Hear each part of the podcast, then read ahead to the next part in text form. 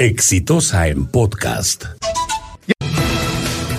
Son 23, 23 las personas que han muerto hasta ahora a raíz de la tragedia en Villa El Salvador. Y lo que es increíble a estas alturas es que esta tragedia no solo ha enlutado a estas 23 personas y estas 23 familias, sino que ha dejado seriamente dañadas a aquellos que fueron afectados por las quemaduras, porque así logren sobrevivir sus vidas, van a ser durísimas los próximos años. Van a tener que ser sometidos a infinidad de operaciones de cirugía plástica y van a quedar marcados para siempre. Pero además hay gente que ha perdido sus bienes, hay gente que ha perdido íntegramente sus viviendas, hay decenas de damnificados. Y lo increíble de esta historia es primero que no hay nadie preso por esto. Es decir, en el Perú se mueren 23 personas y no pasa nada. Y le tratan de echar la culpa a un bache de 16 grados de inclinación. Ningún bache de 16 grados de inclinación produce una tragedia de esta naturaleza. Esta tragedia ha ocurrido por dos razones. Primero, porque ha habido una empresa constituida por delincuentes, por delincuentes que sabían que estaban manejando vehículos que no estaban en condiciones mínimas de seguridad para transportar material peligroso como el gas licuado de petróleo y lo seguían haciendo.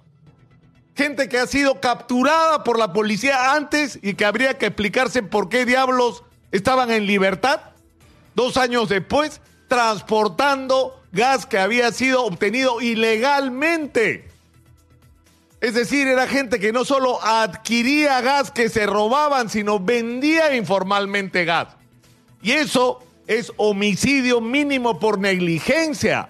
Pero no solamente ellos.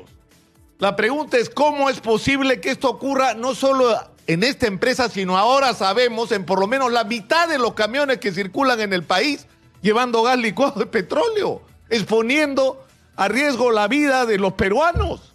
Y esto ha ocurrido por Ocinermin, que es el organismo regulador que debería controlar que esto no ocurra. ¿Y qué han hecho los señores de Ocinermin? Echarle la culpa a otros, lavarse las manos y lo peor, lo peor, usar 34 mil soles de todos los peruanos para contratar un media training. Es decir, contratar gente para que los asesore sobre cómo defenderse y enfrentar a los periodistas para tratar de salir impunes de una situación en la que tienen una enorme responsabilidad. Y acá hay un punto aparte. El señor Augusto Álvarez Rodríguez, periodista, ha sacado una carta indignado diciendo que lo han difamado, que él no gestionó, propició, coordinó ni decidió ninguna entrevista, que el presidente Ocinermín brindó algún medio de comunicación, etcétera. Él dice que él no cobró a Ocinermín. Claro, él le cobró a, a, la empresa otro sí, que es la que presta la asesoría es decir, la que firma el recibo. Pero ¿se reunió o no se reunió con el presidente Ocinermín? Sí. Lo único que ocurrió es que brindé servicios profesionales lícitos a la empresa, otro sí, para una capacitación. ¿Es capacitación a quién? ¿Al presidente Ocinermín? En esta circunstancia de crisis. O sea, Augusto Álvarez Rodríguez es directivo de IPIS, que dicho sea de paso, hasta ahora no ha dado una explicación satisfactoria sobre el dinero que recibieron de Odebrecht.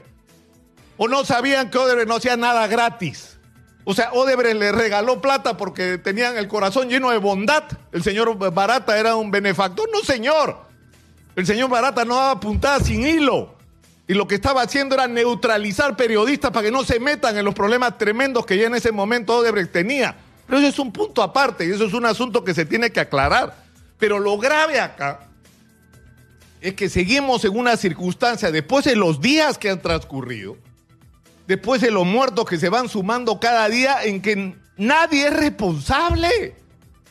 O sea, ese es simplemente inaceptable. Y lamentablemente los familiares de las víctimas no pueden hacer nada. Los damnificados no pueden hacer nada. Los heridos que están sufriendo en los hospitales no pueden hacer nada. Usted, señora, en su casa, usted, señor, no puede hacer nada. Yo desde acá sentado no puedo hacer nada. Pero hay una persona que sí puede hacer, el presidente de la República.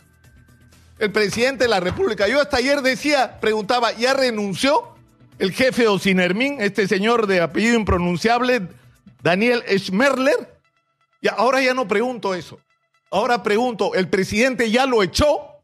Porque ese señor no tiene que renunciar, a ese señor lo tienen que echar de Osinermín. Y el presidente tiene que hacerlo hoy, porque si no, presidente, todo es palabreo, todo es discurso.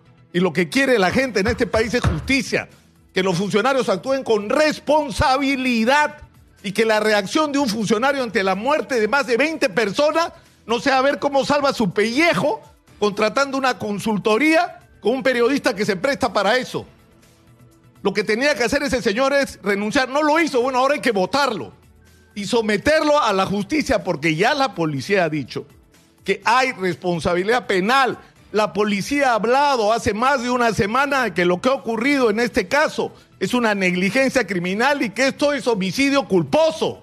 Y ha hablado de que Osinermín tiene responsabilidad en esto y sus más altos funcionarios. Exitosa.